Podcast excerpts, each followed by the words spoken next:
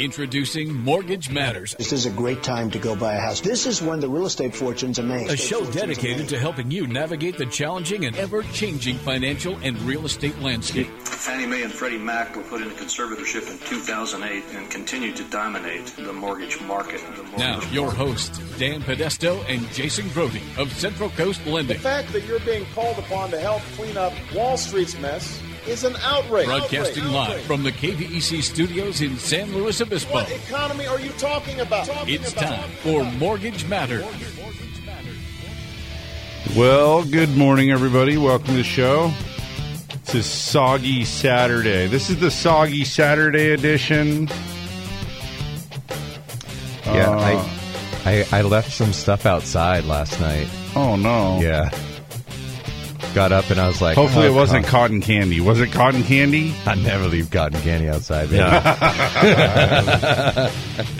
that stuff barely makes it into the house. No. What did Uh, you leave outside? Just some stuff I've been meaning to get into the. It's like camping stuff, but not terrible. You know, Hmm. now I just now I need to let it dry because if you put it in the shed wet, next time you go to get it, like, all right, we're going camping. Whoa, a bunch of mold. I don't remember our Yeah. sleeping bag Oh, being yeah. green. yeah, does this smell normal? the good news is it's for camping, which means it's meant to be outside. And Yeah, it's gonna dry. It should kick back. yeah, so I I've been doing some spring cleaning at the house, and it's uh God, it makes me feel old, but it feels so good when you're done. You know what I mean? To spring clean. Yeah, just like what about the spring cleaning process makes you feel old? it's like think I'm where should I organize my stuff? You know, Mhm. like before it was like I'm just glad I have stuff. Yeah, I need to get some more stuff. Yeah, exactly. now, I, how did I accumulate so much stuff? Where did all of this come from? Well, inevitably, you run across the old, you know, high school yearbooks and pictures and or things like that. You got to pause when you when you grab those those boxes or flyers or not flyers, uh, boxes or you know containers, and just go down a trip down memory lane. But yeah, you gotta. Spring cleaning is a good thing. Not only is it good for the heart, it's good for the mind. Now I've got like a little bit of organization in my life at the house. I think an organized closet is a sign of someone who gets time management and efficiency. So uh, sometimes I was going in there and it was just not looking right. I feel you.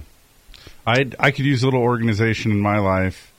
When we got we bought our um, house a couple years ago and moved. Has it and been two years now? Yeah, just over two Yeah. years. Uh, the previous owner left us two of those C trains. You know those looks like a back of a semi truck without the wheels. So I've Whoa. I've yeah I have two of those, and uh, those are hard to keep organized with three kids. Let me tell you. You know, because one of them's like, which which is one of the really nice things about it is that the garage has become like for parking the cars and some of the really commonly accessed stuff. But what we found is that with all of the stuff like you know lawn tools and tools and all that out in one of them, and then you know camping stuff, bicycles, all that kind of thing out in the other.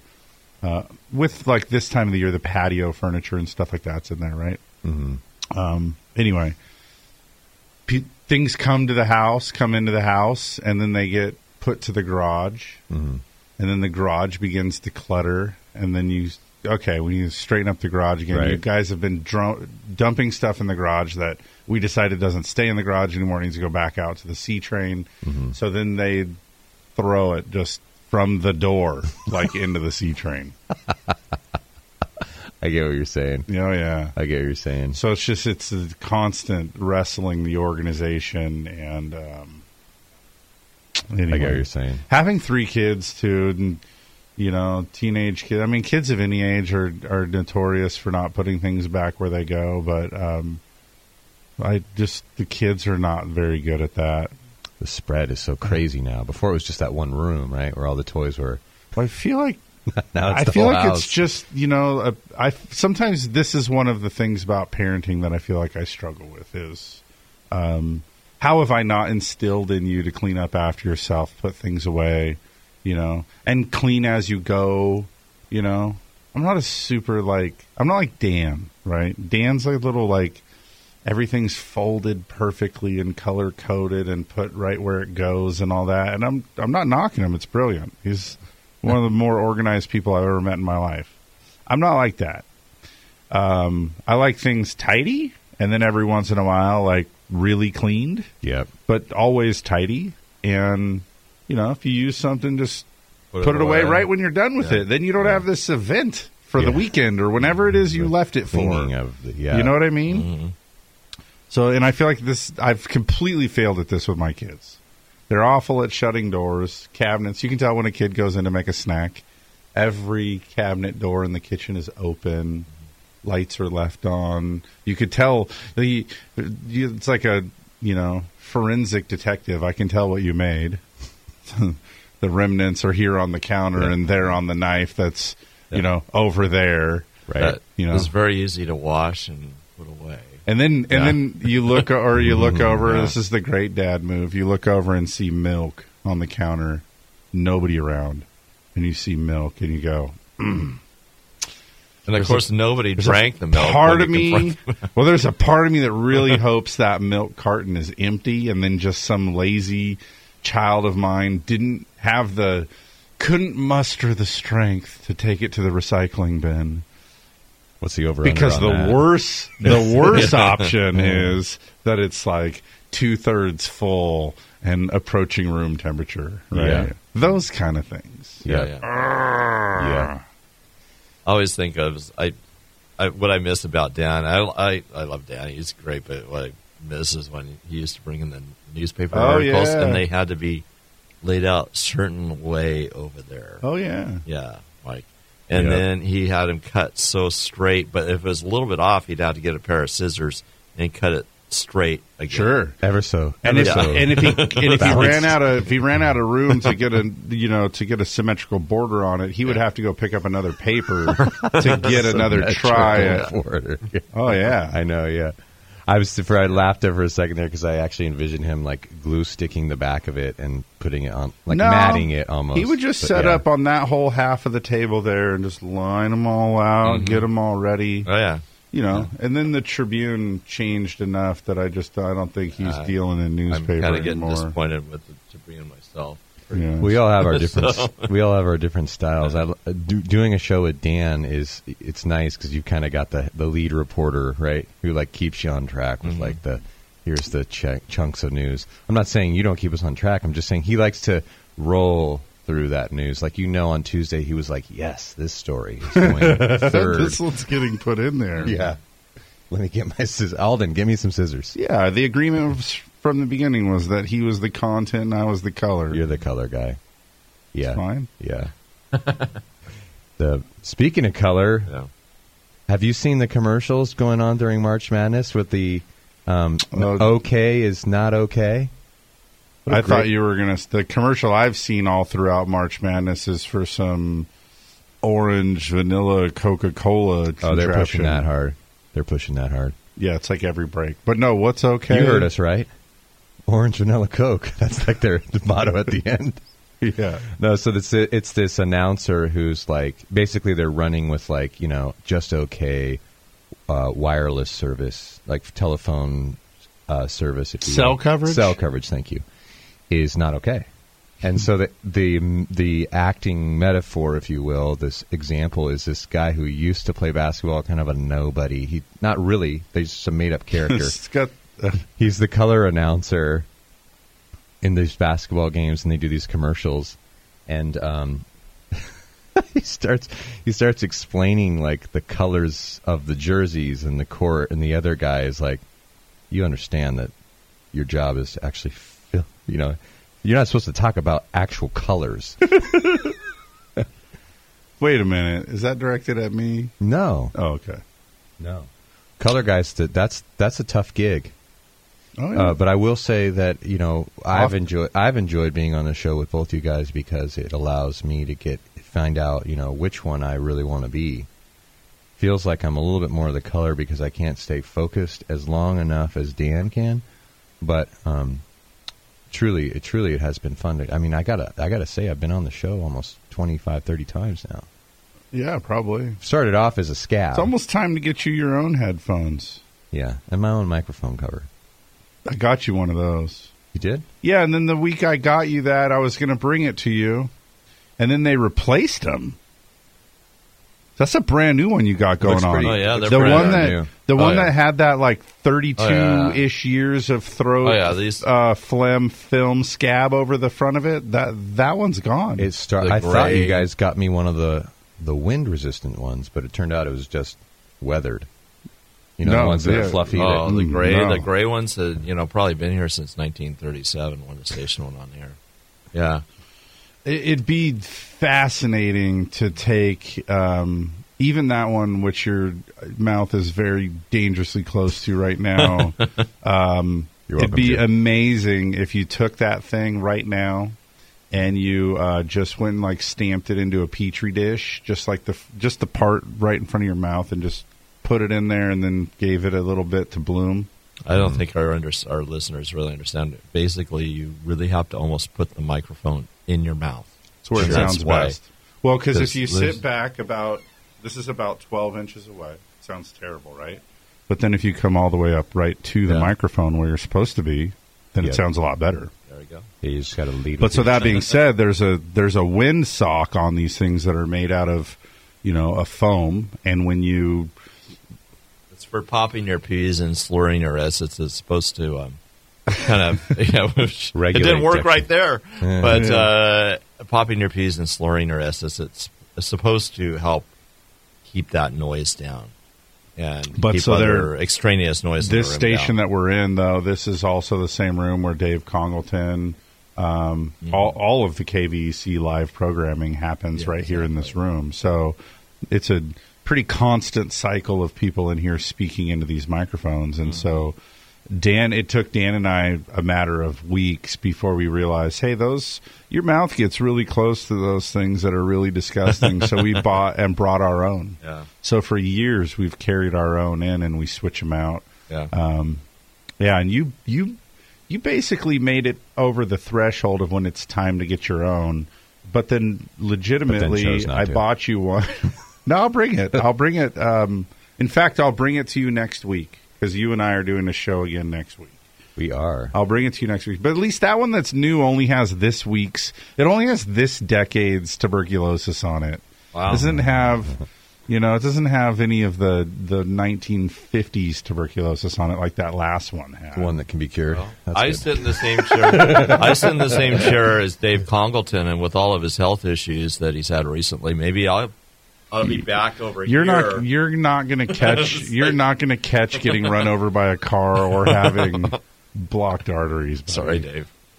Yeah. Wishing Dave all the best. By the way, I know that he he does have a, a a road to recovery in front of him, and and wish him the best. Yeah.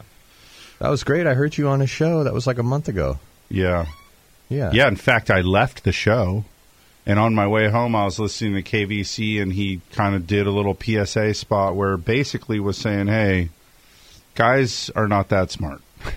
We put off going to the doctor and kind of delay symptoms and things like that." And he had been talking about how he was having some shortness of breath and difficulty when you know going upstairs or uphill, um, and kind of told himself that he was going to go get this all checked out and then that was when he got in you know was struck by a car. And so spent a lot of time sort of rehabilitating from that and getting everything back together. And so he was um, that night he was talking on the show about um, you know finally went in because in the this had been over a year and he finally went in and found out that um, they wanted to put a stent in his heart and um, I don't know how much of the whole story is accurate or public knowledge, but I I heard from there it led to bypass surgery, and so more involved than was thought. But you know, like I said, we we're wishing Dave a a successful and speedy recovery. Indeed. We're going to go ahead and take the first commercial break here of the hour. We have some official paying sponsors that help make the show possible. So take a moment here. These are Folks, these are businesses that we recommend. They're not, uh, and it's not just because they're sponsors of the show. These are businesses that we have personal experience with that we trust and feel comfortable referring. So, um, hope you'll lend them your ear, and we'll be back in just a minute here with more Mortgage Matters. Mortgage Matters with host Dan and Jason will be right back. Join the conversation by calling 543 8830 or 800 549 5832. Through seven presidential administrations, bull and bear markets, and unprecedented change, Blakesley and Blakesley has been here helping residents of the Central Coast reach their financial goals. So if you need retirement advice beyond Social Security, want to roll over an old 401k, or simply seek guidance through an important financial decision, visit Blakesley and Blakesley in San Luis Obispo, Paso Robles, and Santa Maria. Blakesley and Blakesley for the service you deserve and the advice you trust. Member FINRA and SIPC. For those of us who live here on the Central Coast, we know this is a unique place to have a home. And for over 30 years, Patterson Realty has been a vital part of San Luis Obispo County. Patterson professionals have led the way in real estate by adapting to new market conditions to make sales happen. What they offer is the quality of their people, agents working just for you. Get the experts at Patterson Realty on your side. Experience the Patterson difference. Call 544 8662 or online at pattersonrealty.com. Bye. Hey, Brian from AM Sun Solar here. Did you know that if you own a home and have an electric bill, you could miss out on the full 30% solar tax credit this year if you don't act fast? The full 30% tax credit lowers after this year, so you're going to miss out on cash and time is running out. Call AM Sun Solar today to see if your home qualifies for the full 30% solar tax credit. Get your free solar consultation before it's too late. We are already filling up our installation schedule to get the tax credit, so call AM Sun Solar today at 805 772 6786 or visit us at amsunsolar.com. AM Sun Solar is located in Paso Robles, so you know you're working with a local company that has the best equipment and a 20% longer workmanship warranty than anyone else in the area. Call us today at 805 772 6786 or visit amsunsolar.com to see if your home qualifies for a solar energy system and the full 30% solar tax credit. That's 805 772 6786 Hi, this is Jason Grody of Central Coast Lending, and I want to thank you for supporting us these past 11 years. We have helped thousands of local residents buy and refinance homes here on the Central Coast, and we couldn't have done it without you. We are sincerely grateful and look forward to serving you for many years to come. Just call 543 Loan. We're the mortgage experts on the Central Coast. Central Coast. Central Coast Lending is an equal housing lender. California DBO number 6054783. NMLS number 328358. You're tuned in to Mortgage Matters, which airs every Saturday from 9 a.m. to 11 a.m. Your hosts, Dan and Jason from Central Coast Lending, want you to join the conversation by calling 800 549 5832. Now, back to the show.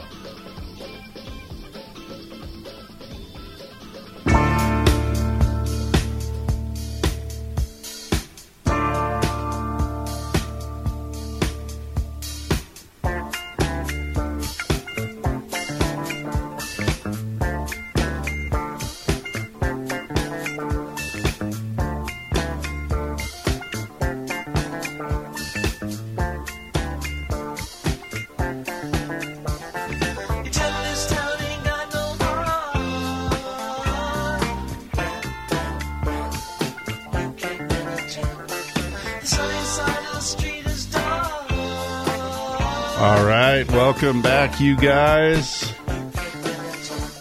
It's a soggy Saturday here. We're missing Dan Podesto. We got Mike Points in the chair. Um, this is Dan's birthday week. Did you know that? Oh, happy birthday, Dan. Yeah. So Dan has a birthday this week. I'm not really sure what he's up to today. Thought it was probably T-ball related or something, but yeah, it looks like that's getting a damper. yeah, that's soggy day for T-ball. uh, but yeah, so anyway, Dan getting a day off today. Whatever you're doing, Dan, happy birthday, buddy. Indeed. Yeah, his, his real birthday I think is on uh, on Wednesday, but um, yeah, nonetheless, birthday is week. right in April. It's like oh no, May. May. May. I'm the I'm the Cinco de Mayo baby. Yeah, it's the early part of May. That I was thinking early April. Yeah, That would have been weird. Comes quick though. Yeah. Well, Um, that being said, you know, Yes. birthdays all around. Um, we were talking about this un- unfortunate yet um, necessary act of spring cleaning. Mm. You know, and I wanted to just kind of roll it into what I think would be appropriate for the show, which is it's time to get your financial spring cleaning ready for this year. And why? Why, Jay? Why is that? Well, anyone? Um, anyone? There's a number of reasons why. I don't know exactly where you're going with it, but I'm I gotta guess it Voodoo has something to do. it has something to do with the fact that that mortgage interest rates are um, falling through the floor now, and um, you know, but it, it's also that that time of year too where um, hopefully you're done or near done with your taxes, right? Mm-hmm. So you kind of have your nose back in your finances. Um, it's always a good thing. You know that uh, there's a, a yearly comparison worksheet usually that'll look at the last couple years of tax returns. About kinda- three total, yeah. yeah, look at the look at the change in your income, look at you know changes in expenses and this is particularly meaningful for people that are self-employed, but for everybody to kind of get get an idea of, of what's afoot there financially. Um uh, also, you know, I think we're we're a couple months 3 months into this new year now, but um are you achieving your your financial goals that you set for yourself? Right. Um people set a variety of financial goals, right? Yeah, and Save a little more, spend a little less. I think the most thing I hear from those that are renting is that they it's not so much that they want to own a house is that they want to have control over where they live or what that payment is. They they understand the beauty the the American dream theory sure about ownership, but they they haven't quite had that experience like you or I have or some of our other clients where, you know, you see the appreciation, you see the principal reduction, you see the balance sheet Yeah. swell or get bigger. They're just like, man, am I gonna like? What if I come home one day and I have to move because my owner Yeah. now has done his or her finances and said I Well, need think, to sell. Uh, there are so many benefits, um, and also, dare I say, cons um, or negative things associated with home ownership too. There's a lot that goes into it, and like most things, um, psychologically, you don't really understand what that whole shoe feels like until you have it on. I mean, you can you can do a little bit of studying, kind of try to figure out, you know, what are the considerations to be made for budget and you know all those kind of things. But um, and of course, you know, everybody tells you, oh, when the garbage disposal breaks, there's no landlord to call. Don't Yeah. forget that. Yeah. Um, which, by the way, in the whole world of home ownership, the garbage disposal is probably the least of your worries. You're glad that that's all Um, you have to deal with. Man, how about your roof? That's a big deal. Um, anyhow, there, there's those maintenance things, and stuff like that, and um, but just psychologically, I think all of that is kind of a kit. And if you're a renter, like you said, um, you're there's some uncertainty there, right? And and whether or not you know it, I think it makes it a little bit harder to kind of grow roots. You know, as you maybe you do have to move every year or two or Yeah. three. Um, so you end up in a period. If you've been renting houses for ten years, you might have lived in five to ten houses in ten years.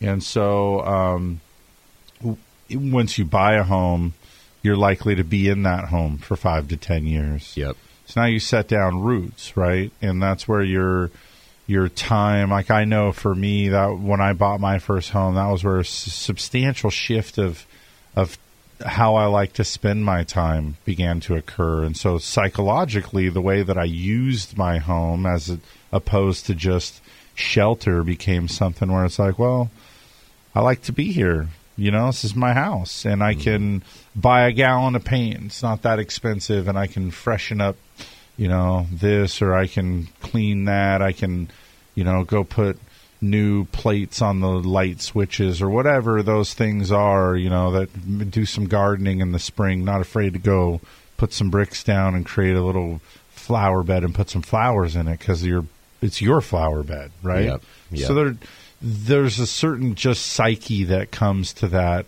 that growing roots part of owning real estate. Um, and by the way, I I'm going to suggest that it's still the American dream, right? Um, and we know back from you know the the early 1900s, it, it became um, a goal of the government to try to help people, encourage people, inspire people to want to be homeowners. And you know, it, it's not very difficult to to understand why. Is to think about this. Think about a block, a city block, um, and now let's just say there's four of them, right? Um, let's say that entire city block is made up of renters. Um, what would you expect in that city block? Um, usually there's more cars than um, are generally going to be there if it was a block full of owners. You're not probably going to have the same pride of ownership in the the house and its maintenance, right? Right. As the homeowner that lives there and sees the you know the weeds coming through the cracks in the yeah, driveway. not just the obvious stuff, but the not so obvious stuff too. Yeah. Yeah, and then and and so and again for my analogy here, bear with me for this city um, of all rental homes.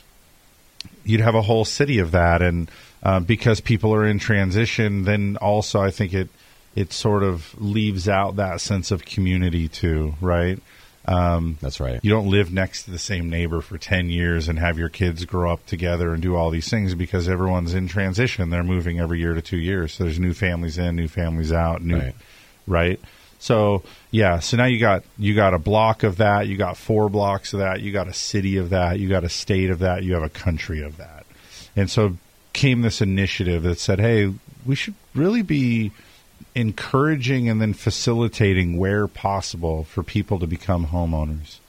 They'll keep their house up better and they'll build and add to a sense of community and that pride of ownership and they'll just be better people. And I'm not going to say it's absolutely necessary, but I as a broad a big big brushstrokes picture here, I'd say I would I would tend to agree. Um, so that's that thing, right? So if you don't own a house today, um, you got to kind of figure out why, right? You do, you do, and I, I, get, I get the rationale that it's you know it's easier to have a rent payment that wouldn't include things like property tax, wouldn't include things like, you know, additional principal payment, just so you'd have a low, as low of a payment as possible for your housing expense. But and and many many would argue, man, with the rents now, it's hard to say that that, that spread, that variance is big enough to stay renting. But I think a lot of people stay in that mindset that, you know, renting simple, it's easy. Like you said, I don't have to replace certain things. But you each year you get to that I would say each year you let go by that you don't own a home. You miss out on what I believe are some of the best financial benefits you have out there in the marketplace Yeah. to build wealth. And not only that, th- all the stuff you said is is is qualitative, right? I mean, it's like Sure. yeah, I feel good. I mean, I remember the first weekend I was ripping out carpets at my house and putting in in um um wall uh, what's stuff at the bottom of the wall? I can't think of it right now. Baseboard? Baseboard, thank you. Brand new baseboard thinking like, man, if I just take care of this house, it's going to take care of me. You know, like a spiritual thing if you will. But many people miss out on the the financial piece, which I mean, I know you want to live in San Luis. I know you want to live in maybe Arroyo Grande, but if you can just get your hands on something in Oceano or Grover Beach where the price point is a little bit more, shall I say, acceptable, then you can move up into where you want to be. It's a chess game, it's not checkers. Renting is checkers. It's all right, we need to find a place. We got 90 days to get out of here. I'm looking There's an option diagonal to the right, Yeah. an option diagonal to the left. Right, right. I need to get a back row player involved to buy a My house. Need- landlord's about to get kinged again. you could go on and on, right? You know, Yeah. many times I'm getting people calling me saying, "Hey, I don't have 20% down, but how do I get a house?" And I You know, I'm- it's so crazy how many people believe you need twenty percent down. I know, and I'm I I know. I So feel like we should while do- you're while you're sitting here telling this story, I was thinking it's pretty funny. Is that um, last night I was uh, I was awake until about midnight. I was working till about midnight. got an email from Um, you before midnight. Yeah. Yeah, well, you know, interest rates have dropped, Yep. and I we've waited until now to say it in the show. I think most people are aware that interest rates have been declining, especially listeners of the show. And I really hate to belabor the point because I feel like for people that don't care about it, they probably get tired of oh, here they go on the interest rate rant again. Um, but this is this is this is going to tie well into what you're talking about. I um, my ba- my baby brother he he's always been like an old soul, right? This is a hardworking, really, really smart, um, good with money. Uh, anyway, he he bought. So he's like 24 years old, and he said, "Hey, it's time to. I want to figure out how to buy a house." Okay, Well, you came to the right guy.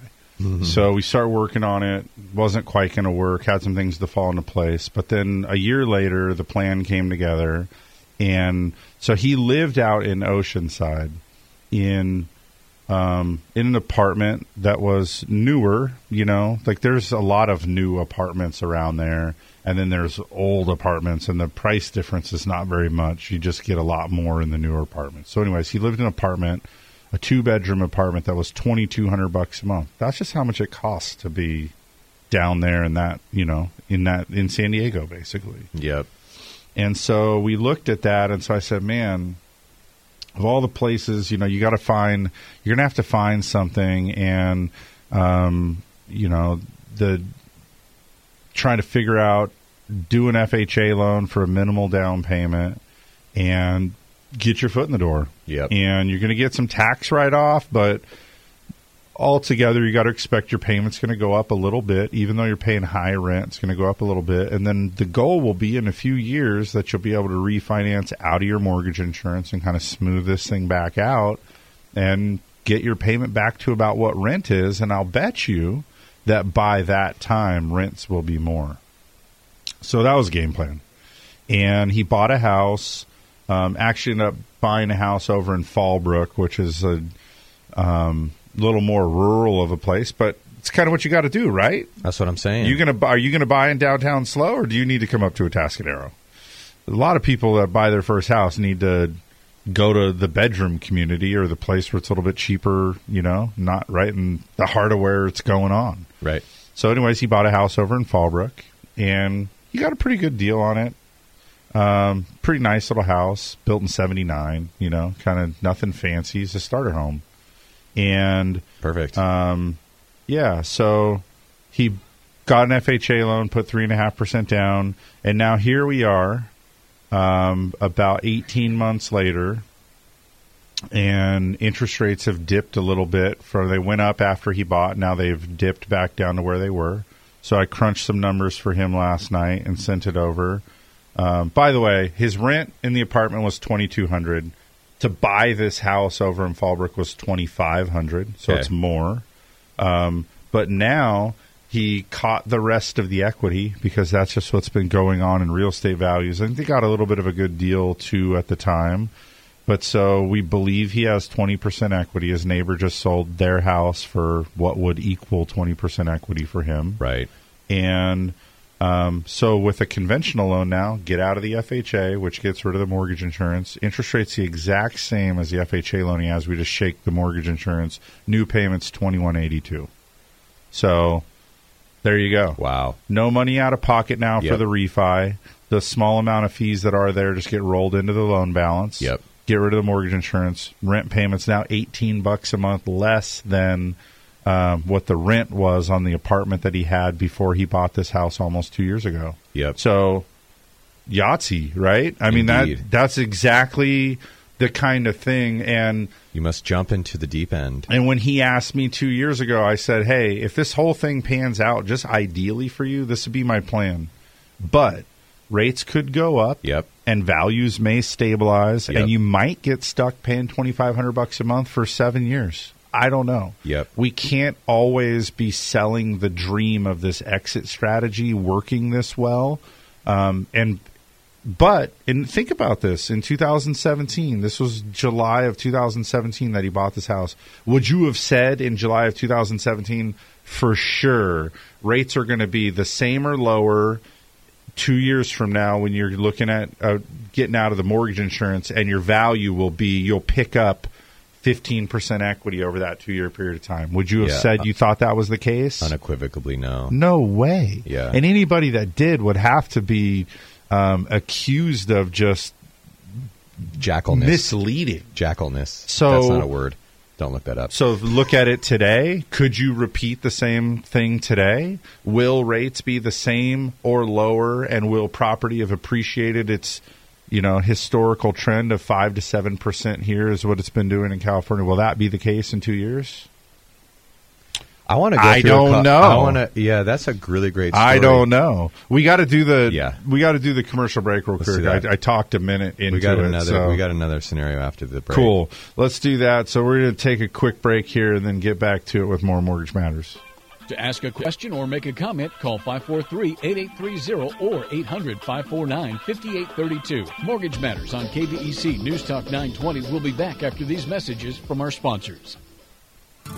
Hey, Brian from AM Sun Solar here. Did you know that if you own a home and have an electric bill, you could miss out on the full 30% solar tax credit this year if you don't act fast? The full 30% tax credit lowers after this year, so you're going to miss out on cash and time is running out. Call AM Sun Solar today to see if your home qualifies for the full 30% solar tax credit. Get your free solar consultation before it's too late. We are already filling up our installation schedule to get the tax credit, so call AM Sun Solar today at 805 772 6786 or visit us at amsunsolar.com. AM Sun Solar is located in Paso Robles, so you know you're working with a local company that has the best equipment and a 20% longer workmanship warranty than anyone else in the area. Call us today at 805 772 6786 or visit amsunsolar.com to see if your home qualifies for a solar energy system and the full 30% solar tax credit. That's 805 772 6786 Through seven presidential administrations, bull and bear markets, and unprecedented change, Blakeslee and Blakeslee has been here helping residents of the Central Coast reach their financial goals. So if you need retirement advice beyond Social Security, want to roll over an old 401k, or simply seek guidance through an important financial decision, visit Blakeslee and Blakeslee in San Luis Obispo, Paso Robles, and Santa Maria. Blakeslee and Blakeslee for the service you deserve and the advice you trust. Member FINRA and SIPC. For those of us who live here on the Central Coast, we know this is a unique place to have a home. And for over 30 years, Patterson Realty has been a vital part of San Luis Obispo County. Patterson professionals have led the way in real estate by adapting to new market conditions to make sales happen. What they offer is the quality of their people, agents working just for you. Get the experts at Patterson Realty on your side.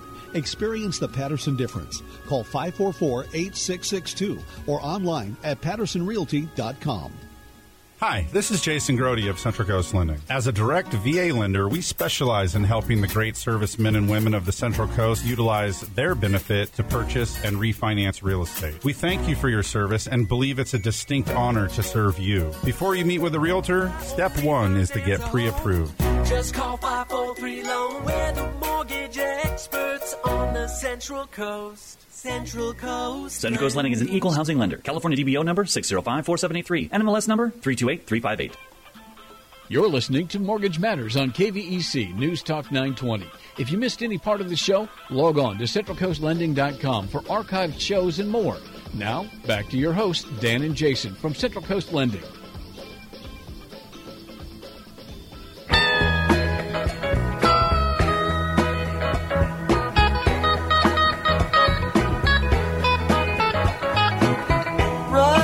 inside this lazy summer home. You ain't got time to call your.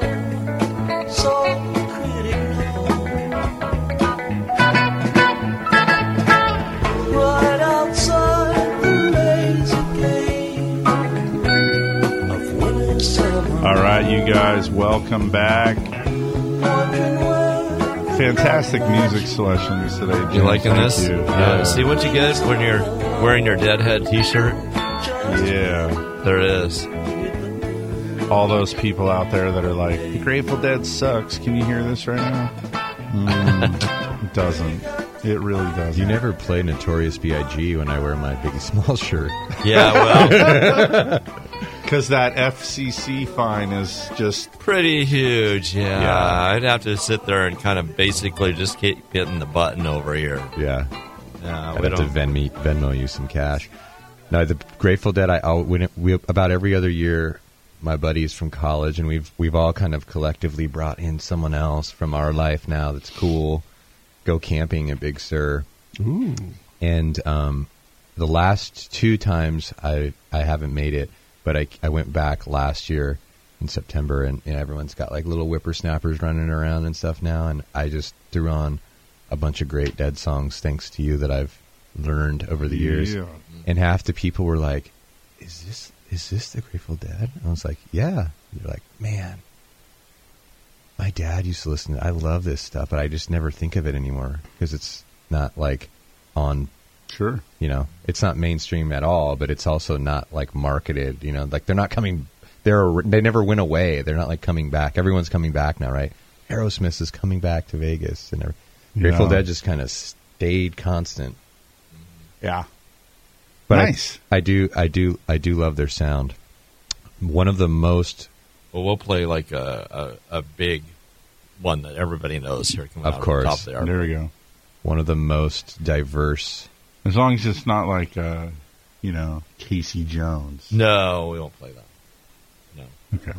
We had a great scenario going right before the break where you talked about your brother and the risks he took to acquire real estate at a good price with a convenient loan to get into the market, the FHA loan, which requires an upfront mortgage fee that gets rolled into the loan, but also life of loan mortgage insurance unless you have 10% down, which most people that use that loan don't have. Yeah, if you have 10% down, you belong in another loan product usually. That's how we're pivoting most of the time, unless they have some abysmal credit situation, Yeah. which F- FHA will forgive. But you, I love that you talked about. You were talking about HUD. You didn't announce them or introduce them, but when Mm. you talked about those blocks, and they have a a fiduciary responsibility almost to the people of America, and that they want to make communities better. Because if they can make communities better, you get this, you know, synergy, if you will, between homeowners and then municipalities chime in and say, "Oh, let's make the homeowners happy." You know, we're getting we're getting our property Yeah. taxes. Let's repave the roads. Let's, let's get the police force going. Let's get the schools going. Um, there's a program comparable to an FHA loan, which exists in everywhere it exists. It's a home ready or home possible loan. It's a Fannie Mae and Freddie Mac loan. It's a conventional loan with three percent down, and um, there's a couple quick co- uh, you know caveats to that, in that you many of the zones in America, let's just use California for now, all counties have an income cap where if you move into that zone, much like a tax zone, they're carved out. You can research them. It's not a mystery. You Yeah. have you'd have a subject property address, and it would say this property is in a zone where you must have uh, less income than eighty thousand one hundred, eighty thousand six hundred. I think is the Sure. common one. However, You can find these sneaky little pockets Yeah. of green where Yeah, there's green. no there's no limit. And No limit. I forget what it's called right now, but it's like an under uh whatever, uh, underutilized or under the target zone, right? So basically, they'll they'll line out a perimeter of a place. Like for example, there's parts in Atascadero, there's parts in San Miguel, all Um, of Grover Beach. Grover Beach. There's these parts where the income limitation just doesn't apply. Yep. And so I'll back up real quick. You you said home ready, home possible. Um, those are the Fannie and Freddie Mac versions of this. But let me let me go just kind of into layman's terms a little bit more. Um, there's a reduced down payment available to people that use this program that can qualify for this program. There's a cap on the interest rate adjustments for people that are using this program. So, in other words, you can get a much lower interest rate than you would get if you were in, you know, buying a house in a neighborhood where this program wasn't an option. because HUD wants to grow. Yeah, and Home ownership. exactly, A- and those In those zones. in those zones, right? Yeah. And by the way, people will make under the limit and still be able to qualify sometimes in the zones. Most us- definitely. usually, you can't have a car payment and other debts weighing you down because you need to be under the income cap, and real estate's expensive around here. So it's a difficult balance to be under the cap but make enough to buy the average home. Um, but the, so the other thing about these programs that is amazing is you get the benefit of a lower tier mortgage insurance rate. And so translation is that mortgage insurance payment for people that utilize this program is usually about 25% less per month than folks that are buying with a conventional loan and not on this program. So, reduced down payment, reduced interest rate and closing costs, reduced mortgage insurance. Um, man, ticket to enter. Yep. So, this is a really cool thing. And um, we have helped many people use these programs to buy a home. It can be tricky right now if your goal is to find a house where you're going to be in one of those zones that have no income limitation. Right. Um, and, and again, to be clear, there's an income limitation on it in most neighborhoods because these are targeted, these programs are targeted for first time home buyers with low down payment, right? They want to expand home ownership opportunities, like you said, Mike, to people that don't have all the money down, right? Family doesn't have gift funds, and they're, um, you know, that being said, they also want people generally to be under that income cap. Yes. So, um, but picture this: if you came to me and said, "I want to get pre-approved," and we do a pre-approval for you for this program, and then I identify to you the zones where there's no income cap. Let's say you make ninety thousand dollars a year between you and your spouse, so you're over the income limit for every part of the county. Um, but now we're looking for those little patches of exempt area. Um, you can find them; they're out there. Look around. Mike There's just said Olive Grover Beach.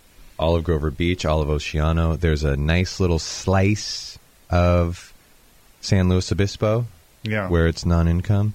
Every little area has a slice of it, and and the reason I brought this up is is not because I want the investor in the room to think, oh wow, I could get that. It's it's homeowner only, Right.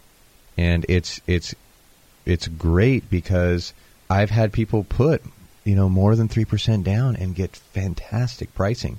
Many times I use this program to do ten percent down because the mortgage insurance is is in your favor reduced, Right. and the rate is. I look at it every single time. I look at it every single time. I look at it every single time because It's almost like a little slot pool. You're like, come on, baby, be in totally, the zone. and and Oh, you know, and maybe it's two out of ten Yeah. where it comes back that hey, there's something here. And so okay, I'm gonna go take a closer look at the income and make sure I don't go over the limit or what have you, whatever that is. And um, there's there's so much.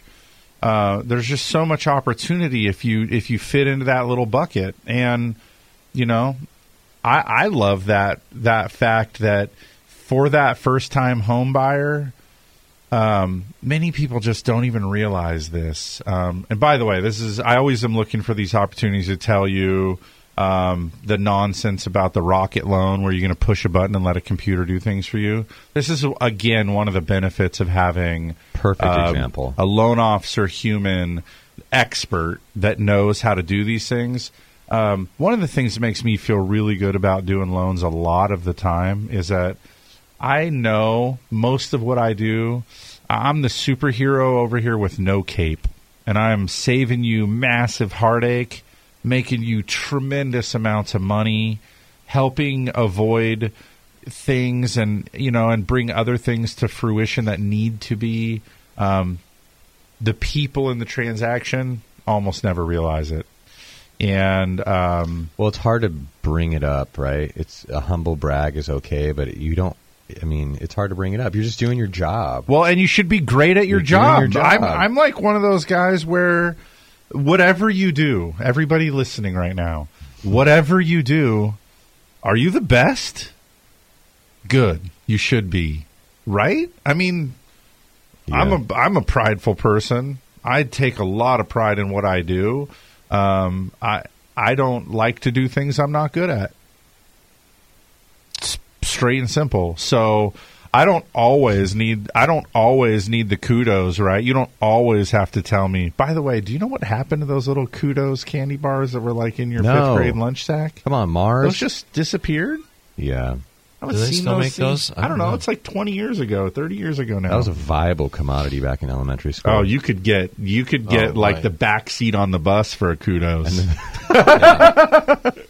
Right. Yeah, go sit down But then with you'd the be cool kudoless. kids. Yeah, but then you don't have a kudos.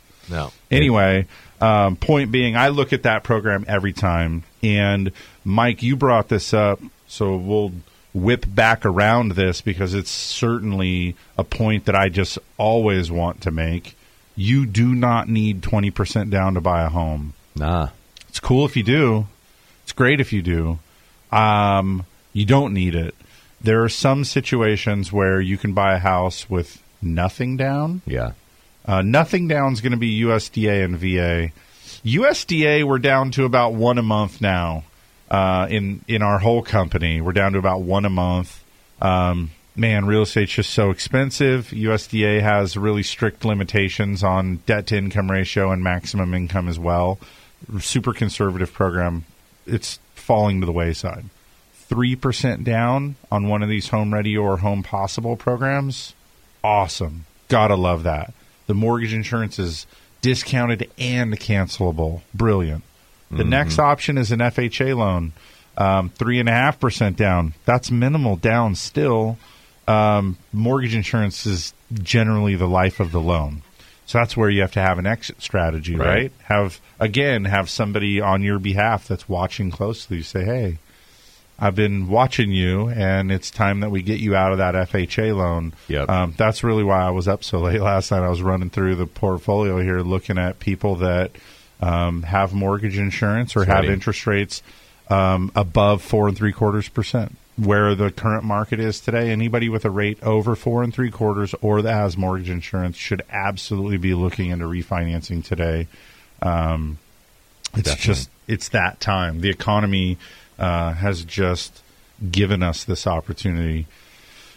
Thanks in part to the feds that met this week and gave us the statement now, and, and we have another look into what's going on going forward. And so that's what I want to talk about at the top of the hour coming back is what did we learn from the Fed this week? What are the kind of global pressures that are up on it?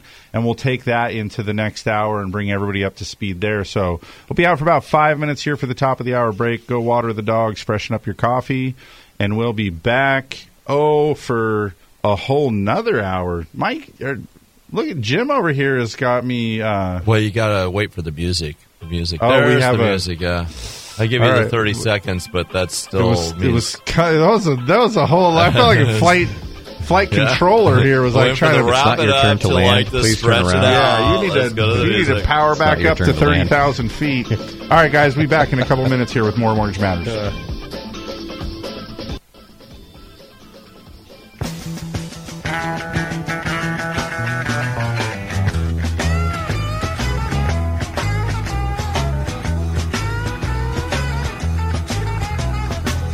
Trucking, got my chips cashed in. Keep trucking, like the Doodah Man. Together, more or less in line. Just keep trucking on, on, on.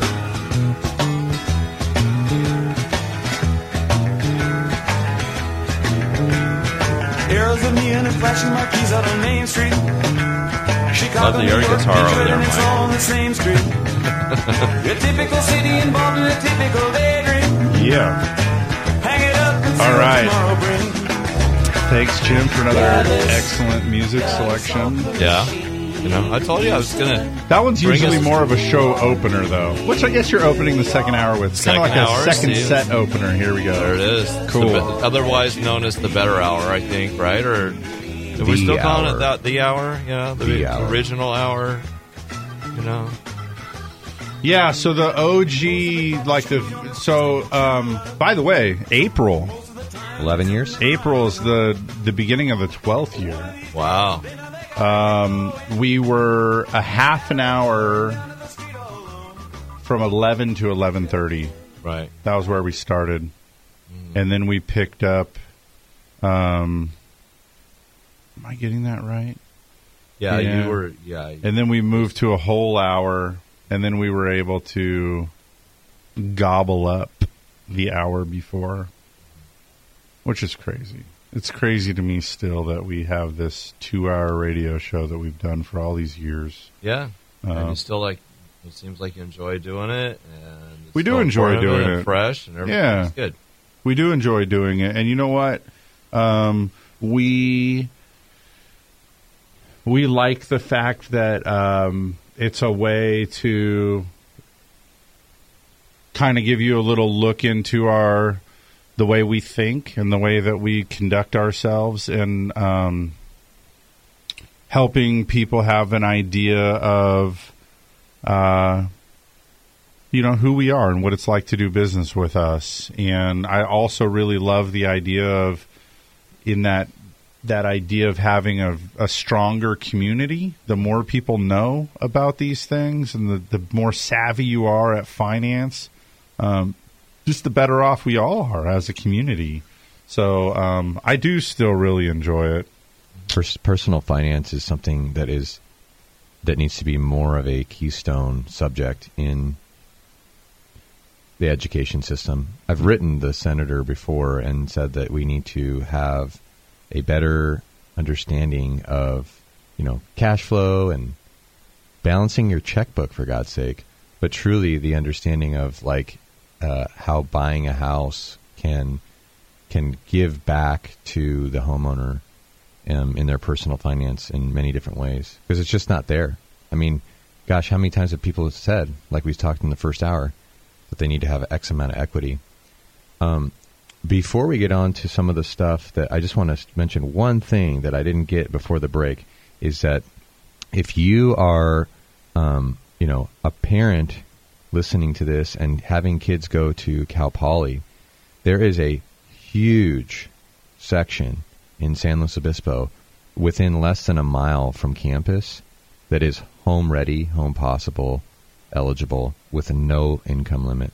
So your child, your little son or daughter that's getting their college education that has a bunch of roommates that want to rent can be on the loan with you and qualify for a home with 3% down where you could have mortgage insurance and be getting payments from tenants that your son or daughter manage inside of the house. Quite frankly, a game changer with regards to managing your cash flow, paying for junior or your little princess as they get an education at Cal Poly. That's a that's a very very There- key. Mike, there was books kind of I'm sure they're still around, but they they got really popular predating your entry into the the mortgage profession. There was these books that were like I'm air quoting financial advisors that were saying um, you can and should buy a house in the town where your son or daughter goes to college mm-hmm. when they start, have their friends, sorority mates, whoever it is, be their roommates, right? So rent out the extra rooms in this house mm-hmm. to all the friends that you can during the four or five or six years that your son or daughter is going to college. Mm-hmm. And when they graduate college, sell the house, and the amount of money that you'll gain will pay off college tuition. will pay off the college any student loans or reimburse savings that were spent on tuition.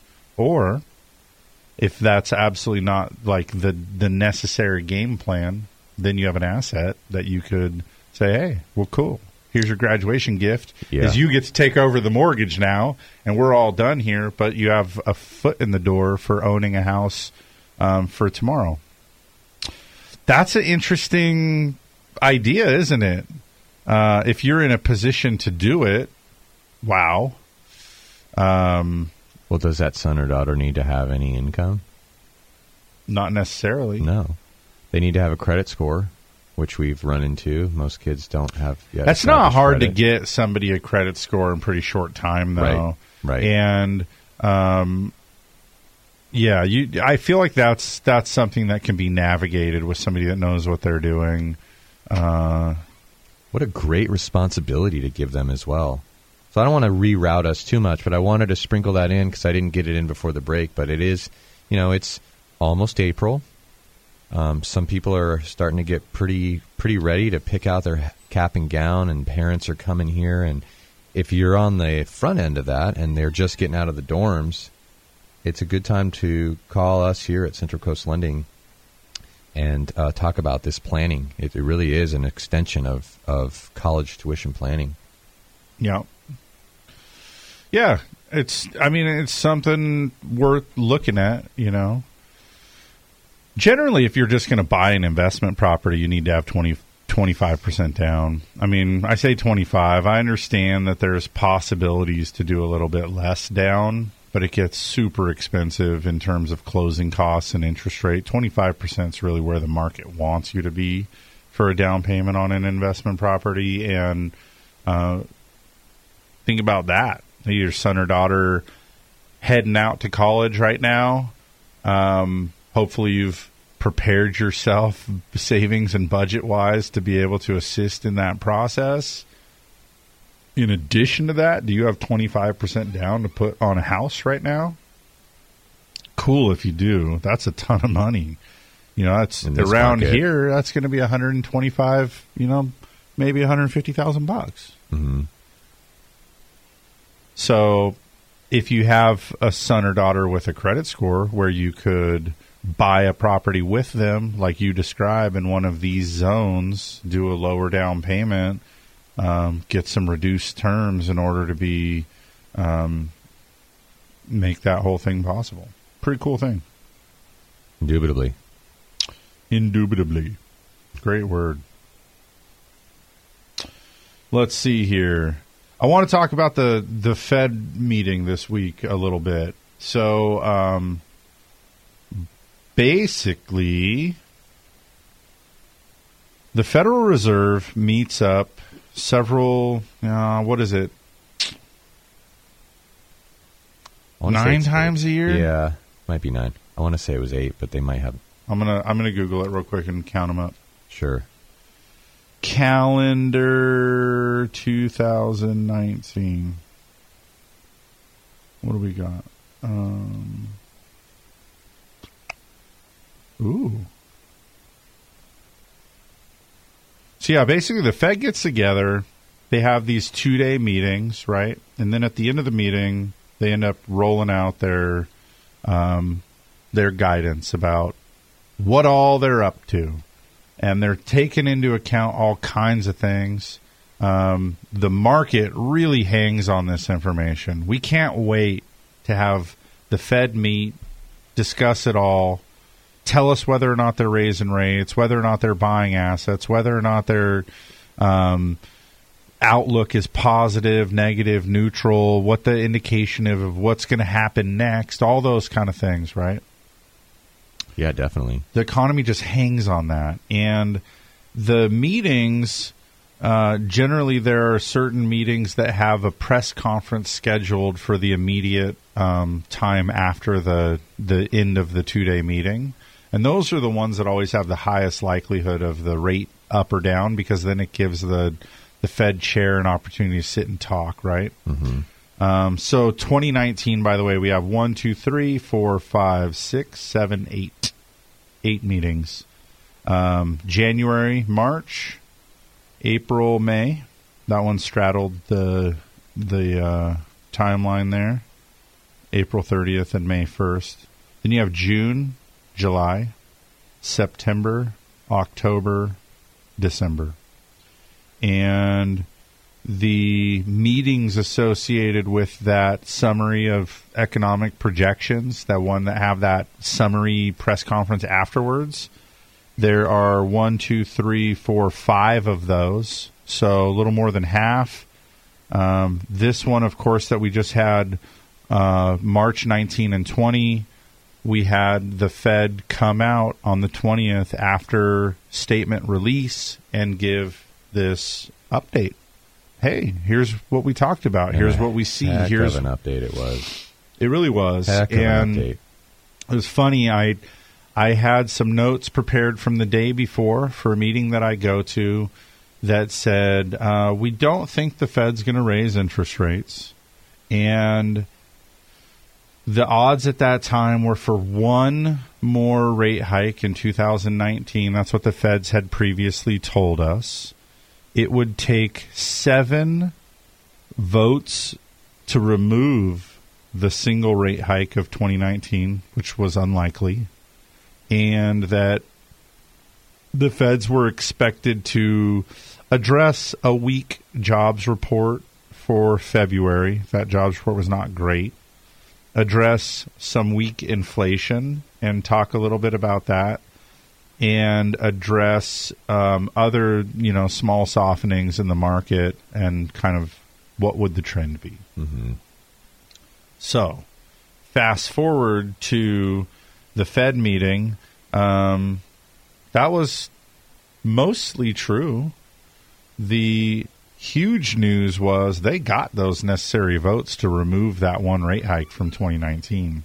So that's crazy. Yeah. Um, that really was the shot heard round the world that the Fed is much less confident in the economy today than they were six, 12 months ago. Um, now, does that mean the sky's falling? Absolutely not. When you watch the the Fed statement, um, when the Fed chair spoke and talked, he basically got to this point where he said, "Look, we don't know what we're going to do, and it's absolutely a wait and see." That point was made several times. That was the answer to several press questions. What's next? We don't know. It's wait and see. Going to see if we trend up or trend down. It's wait and see. Um, that news had an immediate and profound impact on the bond market. Uh, oh, I don't have my phone with me. This is where I usually multitask into checking my stock app and looking at what the 10 year bond yield closed at yesterday. You're going to look it up? Yeah, I'll look it up. Keep going. What was it? 2 point, 2.43? How far off am I? To be honest with you, I didn't even look at it yesterday. Really, I just saw it in passing that it was it was going down again. That's taking too long, Mike. I know. It's uh, Silence. You gotta love it on the radio. I look it up on my Yahoo Finance, but I should just do it on my phone because that's where I have it. 2.437. Yeah. That was yesterday. That's crazy low, you guys. Um, which immediately drags interest rates right down with it. So they didn't go as far down as the bonds went, but they dropped. And um, so that's, I feel great about that. I mean, in terms of being able to help people with refinances and help people with purchasing homes with greater affordability, it's it's phenomenal news. Um, so we're going to do a quick commercial break here. It's the first break of this new hour, and then we'll uh, we'll be back in a minute here to, to further dive into this this Fed meeting. Stick around. Mortgage Matters with host Dan and Jason will be right back. Join the conversation by calling 543-8830 or 800-549-5832. Through seven presidential administrations, bull and bear markets, and unprecedented change, Blakeslee and Blakeslee has been here helping residents of the Central Coast reach their financial goals. So if you need retirement advice beyond Social Security, want to roll over an old 401k, or simply seek guidance through an important financial decision, visit Blakeslee and Blakeslee in San Luis Obispo, Paso Robles, and Santa Maria. Blakeslee and Blakeslee for the service you deserve and the advice you trust. Member FINRA and SIPC. Hi, this is Jason Grody of Central Coast Lending. We are using low down payment programs and down payment assistance programs to help folks just like you buy their first home. You may not need to save and wait as long as you think. Are you ready to explore home ownership? Before you meet with a realtor, step one is to get pre approved. Just call 543 Loan. We're the mortgage experts on the Central Coast. Central Coast. Central Coast Lending is an equal housing lender. California DBO number 6054783. NMLS number 328358. For those of us who live here on the Central Coast, we know this is a unique place to have a home. And for over 30 years, Patterson Realty has been a vital part of San Luis Obispo County. Patterson professionals have led the way in real estate by adapting to new market conditions to make sales happen. What they offer is the quality of their people, agents working just for you. Get the experts at Patterson Realty on your side. Experience the Patterson difference. Call 544 8662 or online at pattersonrealty.com. Hey, Brian from AM Sun Solar here. Did you know that if you own a home and have an electric bill, you could miss out on the full 30% solar tax credit this year if you don't act fast? The full 30% tax credit lowers after this year, so you're going to miss out on cash and time is running out. Call AM Sun Solar today to see if your home qualifies for the full 30% solar tax credit. Get your free solar consultation before it's too late. We are already filling up our installation schedule to get the tax credit, so call AM Sun Solar today at 805 772 6786 or visit us at amsunsolar.com. AM Sun Solar is located in Paso Robles, so you know you're working with a local company that has the best equipment and a 20% longer workmanship warranty than anyone else in the area. Call us today at 805 772 6786 or visit amsunsolar.com to see if your home qualifies for a solar energy system and the full 30% solar tax credit. That's 805 772 6786 You're tuned in to Mortgage Matters, which airs every Saturday from 9 a.m. to 11 a.m. Your hosts, Dan and Jason from Central Coast Lending, want you to join the conversation by calling 800 549 5832. Now, back to the show.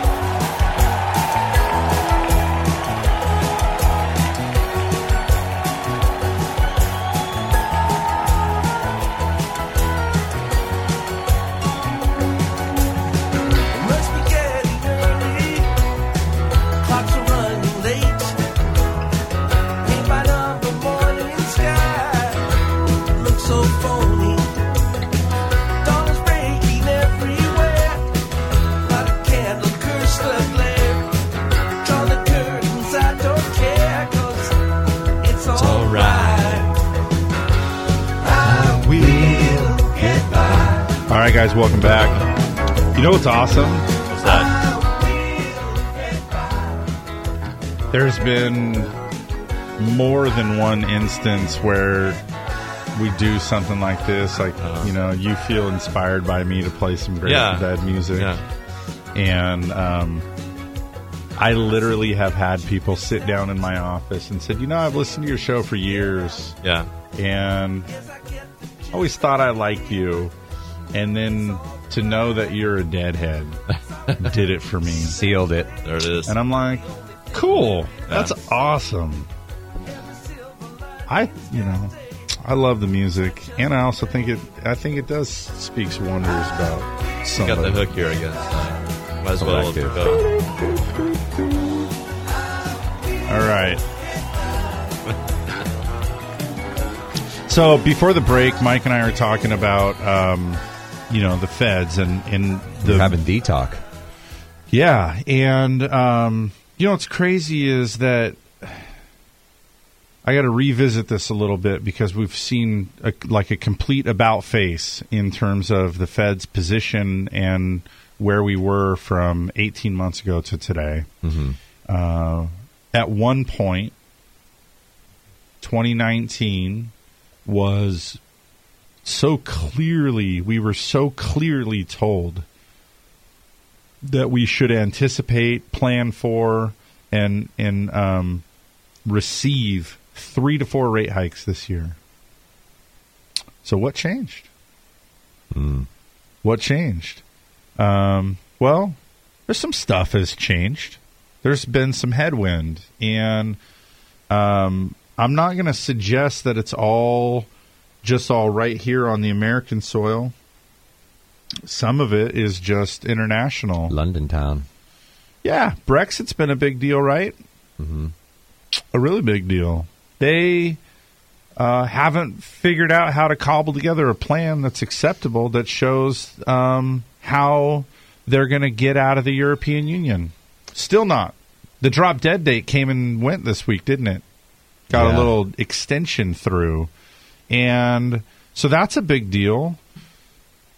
That's a that's a really big deal. I I think a lot of people here on American soil, you know, we got our own problems, right? We got our own own things to worry about every day. Major ramifications for Brexit in terms of impact to the European Union, right? Absolutely. We're not talking just the UK or just London. We're talking about all parties. Yeah, and think about this though, like what matters here: currency, travel visas, Mm-hmm. residency. Inter, what is it called? Tra- the trade between them all. Yeah, that is crazy. One person- crazy dangerous. I don't want to be Theresa May right now, the prime minister, because it seems like it's all kind of falling on her to figure it out, and Well, this parliament for and sure. everybody else that got him into it. for sure. and um, I don't know. I feel like I mean she she for having the weight of the world on her shoulders, she's doing a pretty good job of of holding For it all sure, together. for sure. Um, and maybe they successfully navigate it. Unfortunately, it's such a messy thing with such deep ramifications. It's really hard to understand how anybody gets through it without um, being scathed. You know. So, anyways, there, yeah, Yeah. that trade between countries, right?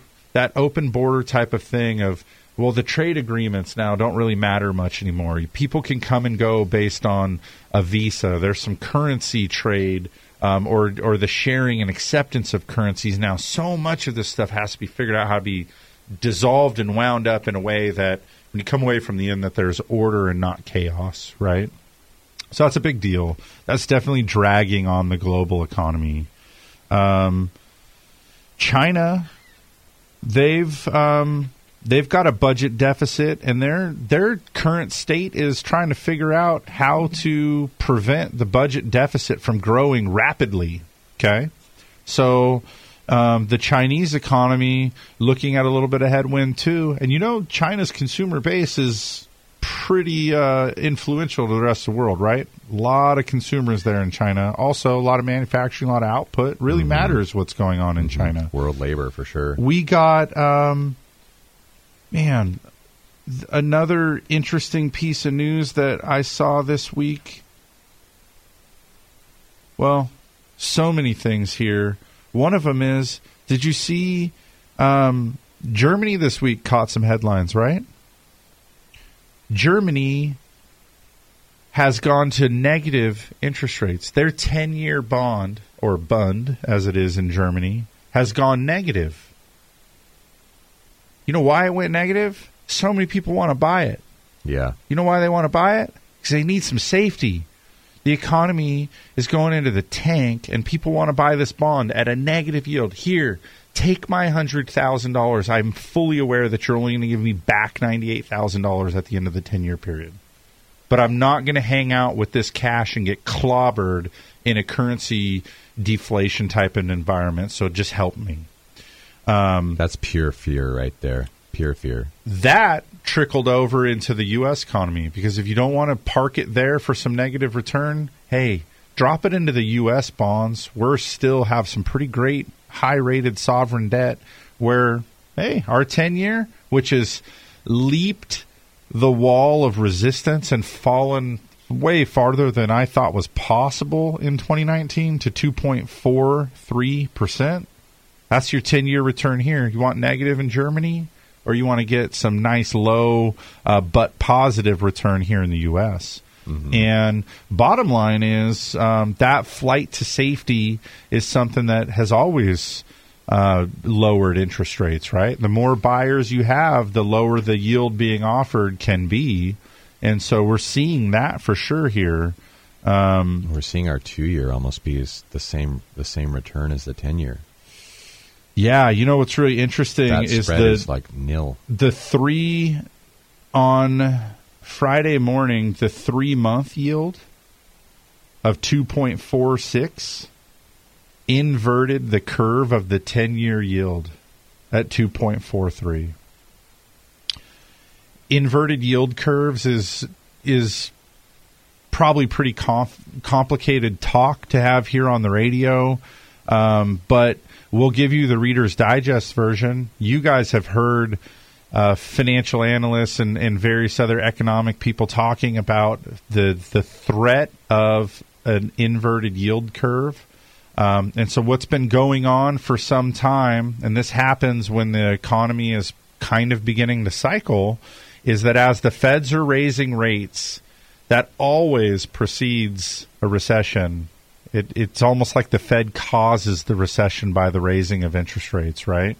Um, and you could say potentially by design, if the economy is progressing and growing at a rate that's hot and creating inflation and put water create- on it. yeah, cool it down a little bit. Cool it down a little bit with rate raising. The idea is raise rates, and this is where the Fed's at today. Raise rates gradually. Don't be afraid to pause. See how it's coming along. If you're doing all right, cool. Let's just stay here for a little bit. Try to keep target inflation in line. Try to keep the jobs economy strong. Try to keep investments and real estate and everything right. Just ho hum status quo Yep. growing slowly. Okay? If you throw too much rate hike on too quick, it's like a wet blanket. Ugh. Nobody likes that wet blanket. It's what your camping stuff got left last Getting night right you now. left out. I didn't put it away before the show. Oh, Mike. I had to get here. I get you. And you were early, so thank you. Um, but you get the idea is that if you if you too much too fast, ugh, you ruin it all. Yep. Right? And so one of the things that happens is there's plenty of people, no shortage of them. Some of our listeners right now are sitting here saying every time the Fed starts raising rates, they cause the economy to go into recession and they ruin it, and you should just know it.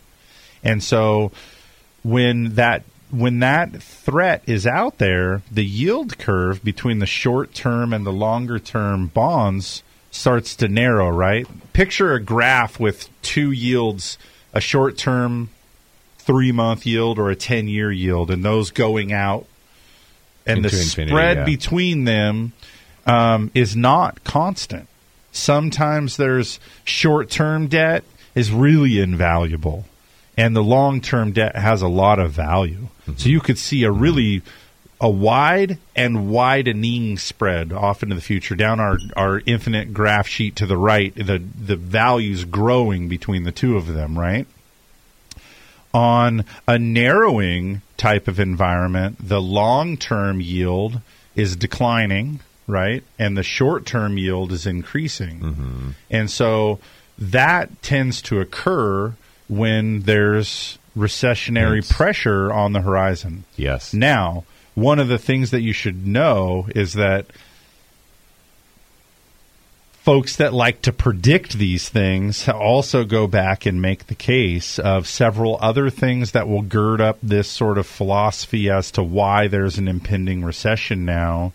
Um, but this is the strongest historical correlation um, is the treasury yield curves um, when they invert in a future re- recession. Um, does it mean we have recession tomorrow? Absolutely not. Historically, you see when a yield v- curve in, inverts like this. A, uh, well, let me finish my thought. Three, as short as three months and as long as three years is historically is what's gone on, and um, that means that you've got potentially, you know, could be four quarters, could be eight quarters, could be 12 quarters. We don't know when No. it's going to happen. We just know that this is statistically almost a guarantee that a recession's coming, right? So, um, we're seeing that talked about now. We had the we had the narrowing yield curve all eyes on that for a long time. It officially inverted this week.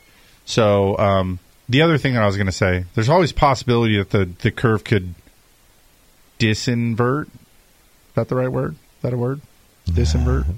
I don't. It could begin widening again, right? Yeah. That each of these things bounce, and there's a lot of other non isolatable data points that have to be digested to figure out what's the current trajectory. Mm-hmm. So when you look at the three year or the three month yield versus the 10 year yield, it's possible that by the time the dust settles and the tweaks happen and the Fed say, hey, we stopped raising rates, that was putting pressure on an inversion. Yeah. So then you come out and say, look, we stopped. And we promise now we're going to take our hand out of the cookie jar. We stopped. And we won't reach in there again unless we know for sure that we can safely take a cookie. Okay, cool. D- is that enough to, to disinvert? I'm just going to go with that word. Like that's a real word. Might be. Disinvert. So Um, method to create a word. Maybe I, should Google it. I yeah, and what you're saying. I'll, I'll, I'll Google it for you right. Thank you, Jim. Uh, hats off in many regards to giving to the Fed for giving us the option to go down a full point in prime rate as well, right? So, like you talked about the wet blanket, but should the cooling off not be enough? Should we have a GDP for quarter one that shows, you know, lackluster, and we get into quarter two, we can we can actually, like you said, we can lower rates and and hope to fire that you know that saute pan now because it's time to make the entree. So it's not a it's not a problem until it's a problem, right? Yeah. We have the we have the ability to turn the dial, but I think what we saw this week with the language that is just I did not I did not predict at all that they were going to pause for I mean, not just one year. They're saying a couple years. Right. And they're saying let's just we're just going to let America do its thing.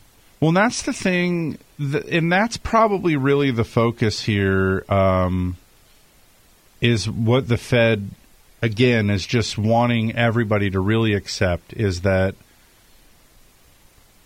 yeah, we're lowering the growth expectation a little bit um, from what it was before, recognizing a little bit of headwind, a little bit of softness, um, but still growing. Okay.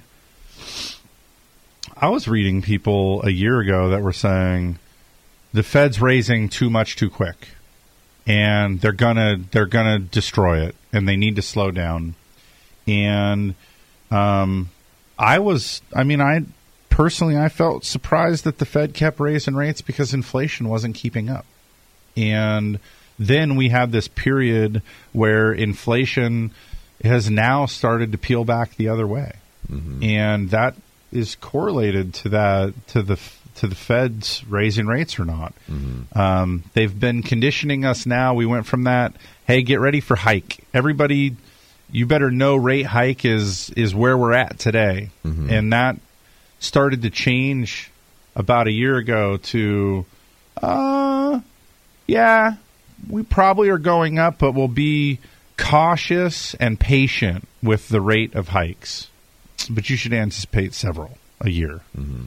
To the next thing was the Fed started to say, well, hey, um, what we really want to focus on is where's neutral. We want to approach neutral. It's always possible to go past neutral, but we're going to rate hike up to neutral, and neutral is a moving target. It always changes through the years, but we're going to look for neutral. We're going to try to land at neutral, and we're going to try to manage it pretty well that way. And then now we got this. Um, so so keep an eye out for neutral. And then at the very next meeting, it's like, well, hey guys, this is neutral. We found neutral. We're stopping rate hikes now. We're stopped altogether, and everybody agrees.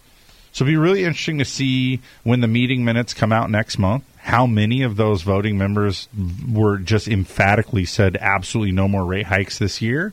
Um, but the message has clearly become that it's uh, more than just being patient. Now it's absolutely time to see data that tells you you need to hike. Yeah. Not that you should or that you might consider it or that that's the general direction, but right now it's stopped and said, "Hey, we're just hitting we're just hitting neutral here. We're Yeah. done.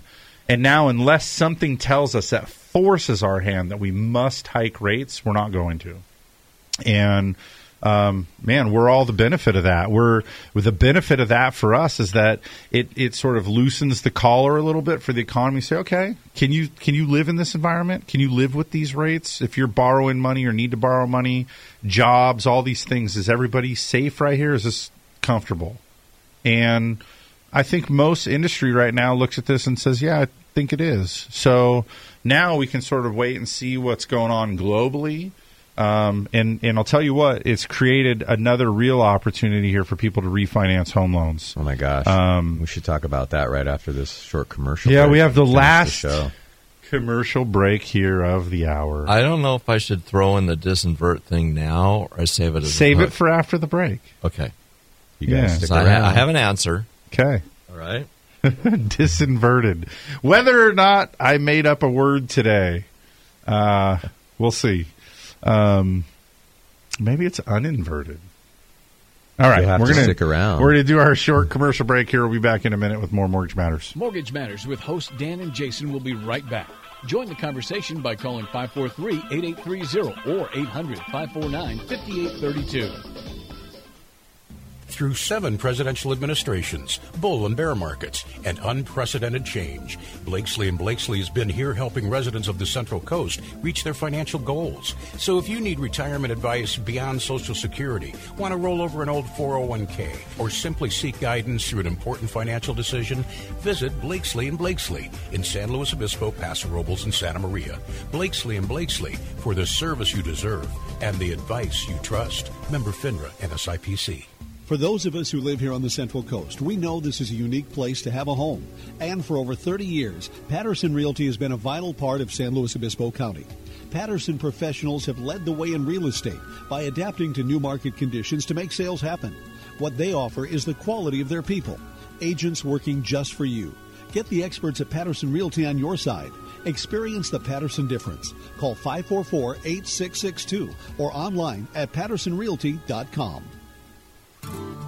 Hey, Brian from AM Sun Solar here. Did you know that if you own a home and have an electric bill, you could miss out on the full 30% solar tax credit this year if you don't act fast? The full 30% tax credit lowers after this year, so you're going to miss out on cash and time is running out. Call AM Sun Solar today to see if your home qualifies for the full 30% solar tax credit. Get your free solar consultation before it's too late. We are already filling up our installation schedule to get the tax credit, so call AM Sun Solar today at 805 772 6786 or visit us at amsunsolar.com. AM Sun Solar is located in Paso Robles, so you know you're working with a local company that has the best equipment and a 20% longer workmanship warranty than anyone else in the area. Call us today at 805 772 6786 or visit amsunsolar.com to see if your home qualifies for a solar energy system and the full 30% solar tax credit. That's 805 772 6786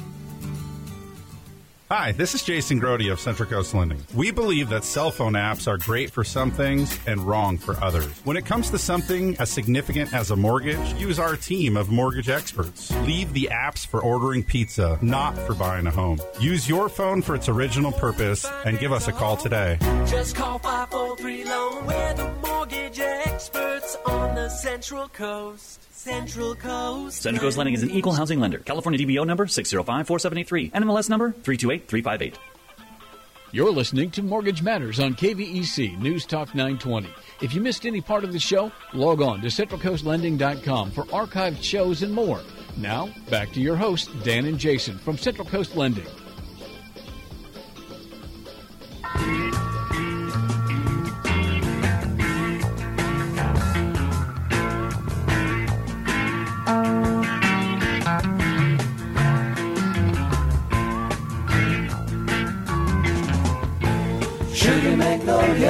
Magnolia, blossoms blooming, heads all empty and I don't care. So my baby down by the river, wishing I could come up All soon. right. Good job there, Jason. You did it, Jim. You did it.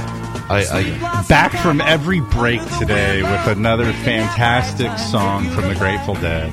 uh, this one's this one's great. I like this one actually. Sugar Magnolia. Off How of the? Skeletons in the Closet. That album. Yeah. So Yeah. Anyway, Scarlet Begonia. So, That's my favorite song. do we want to give out whether or not disinvert got is to. a word? Was that what I said? Disinvert. Yeah, that's what I said. think you conjugated it, tell too. me, I think you said me. disinverted. Disinverted. That's right. Past tense. so dramatic. Disinvert is a word. Oh, yeah. Yeah, it is a word. It's used in um, physics a lot. Okay.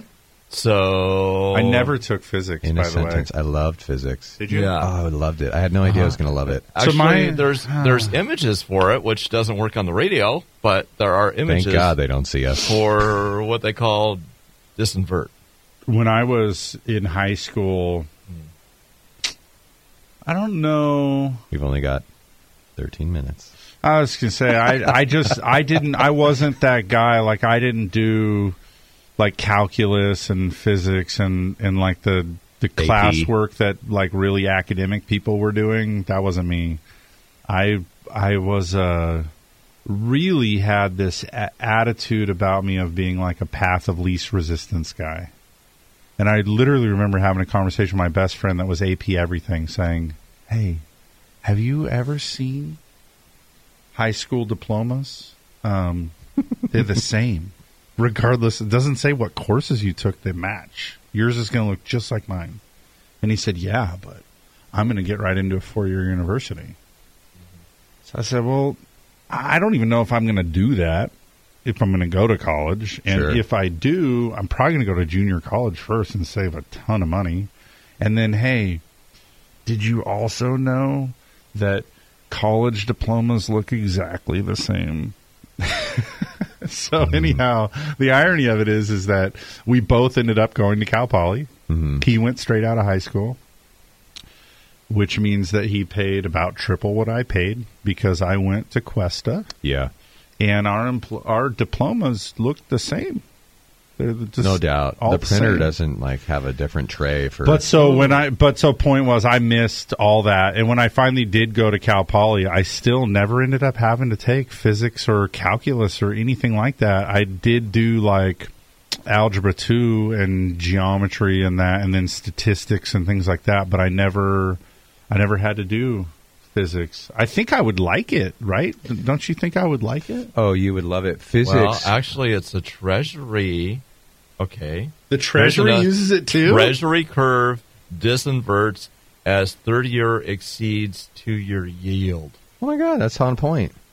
The thirty year exceeds the two Disinverts. years. Uh, you know, of course, I have a pop up. Is that- Because it would be an inversion prior to. Well, yeah, it would inv- it would invert, and then it would dis, Disinvert. which is the context in which I used it. But does it say historically like when that happened and why? Well, I have a stupid pop up. and I'll bet you that that is an indication of coming There out we of the go. Okay, recession, now I got right? rid the to pop-up. disinvert. So, Uh, and interestingly enough, I mean, and I'll throw Okay. my, I'll throw myself on the sword here is that um, I I'm only 41, right? So I don't have the life experience of people that are, you know, 50, 60, 70 years old Yeah. plus that have seen so many of these economic cycles. So Right. um, the the exposure that I have had since I've been in the mortgage business since I got out of Cal Poly, which puts me at like 17 years now. I've seen some of the cyclical nature. I understand a fair amount about how the economy and the Fed and you know everything in this environment impacts our, our business. So that that being said, um, You're to like this quote. It has to do with that disinvert. yeah, But, okay. There's and, and of course this Hit is going me. back to 2000 okay so don't you know so it okay. predates my Yeah. tenure in the mortgage Yeah. business. There's an amazing correlation between equ- equalities, no, equities and the two-year Treasury yield.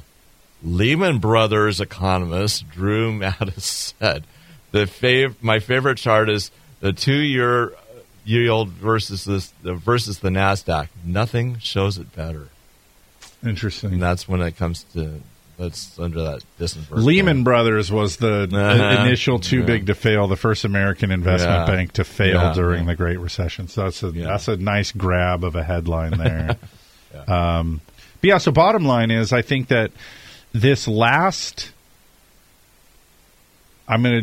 I mean, I want to call it a recession, but that doesn't color it very well. Was a crisis, right? The Great Recession is how it's gone down in the history books um, and the the painful deleveraging that our country went through, and really the world, right? I mean, probably thanks to America, but um, the world went through a massive, painful, deep deleveraging, and so at the time, I don't remember paying much attention to the relationships between short and long term debt, um, all of those kinds of things. So I don't know then that I was tracking and caring and had the knowledge at that point. I mean, if you recall, the nose up from that horrific um, downward spiral was all about TARP and bailout and accommodative policies and you know quantitative easing and we had um,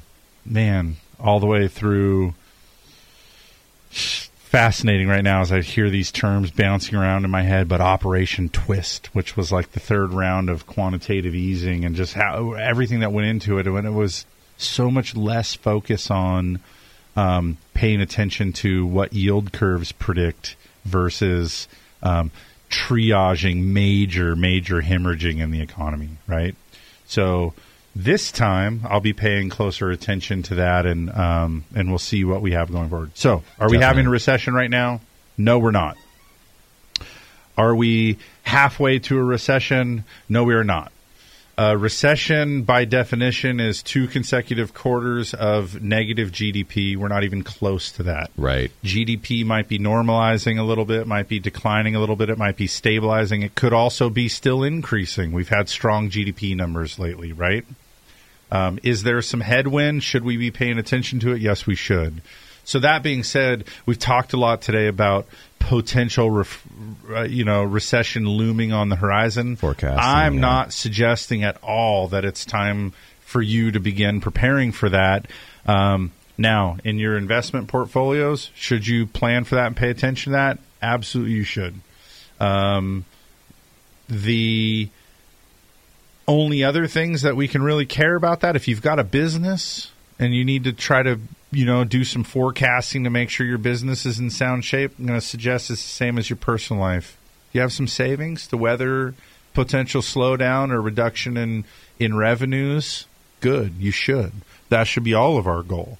Um, now one of the other easiest ways to offset a reduction in revenue, be it your personal income or your business income or however it is that you're living off of your investments in your retirement account or whatever it is, if you have a home loan, um, this is generally one of the easiest places to slash uh, what could be hundreds of dollars per month out of your uh, your budget every month. You you potentially refinance into a lower interest rate um, and take advantage of getting uh, just knock a couple hundred, three hundred bucks a month off of uh, interest being paid to banks. Yep.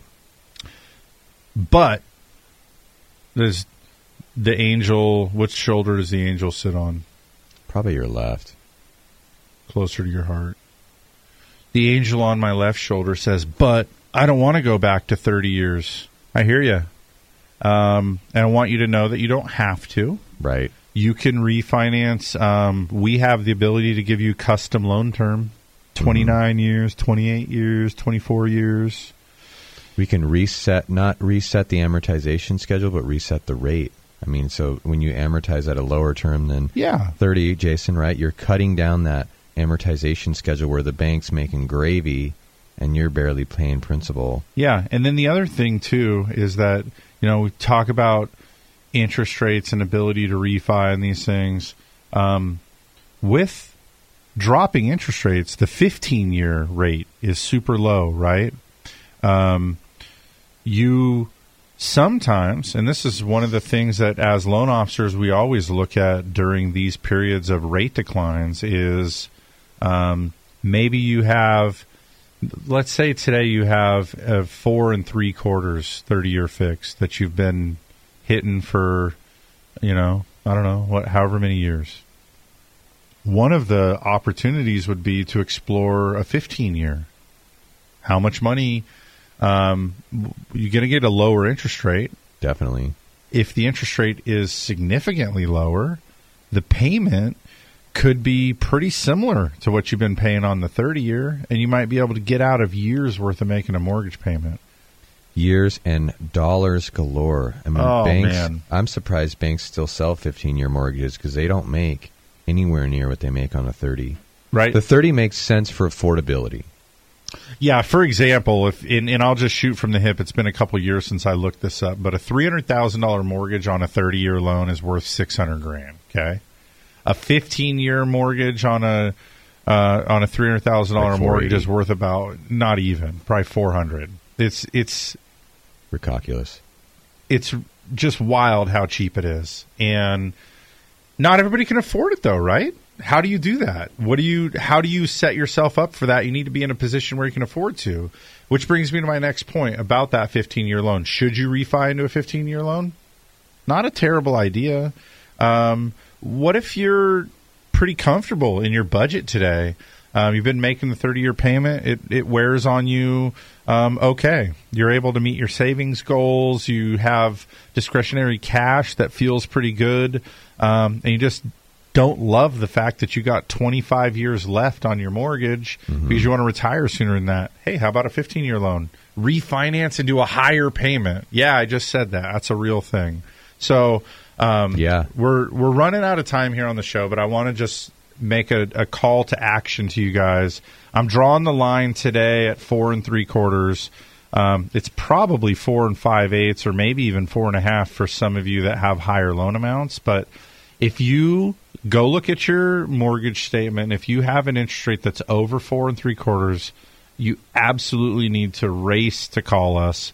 Um, we're going to be able to make a proposal to you that that likely makes some sense. Um, if you have mortgage insurance, same thing. If you have mortgage insurance and you have a rate over four and three quarters, uh, absolutely, definitely 100% call us this week. 805 543 5626, which is 543 loan. Find us on the web at centralcoastlending.com. Happy birthday, Daniel Podesto. Thank you, Mike Points. See you guys next week.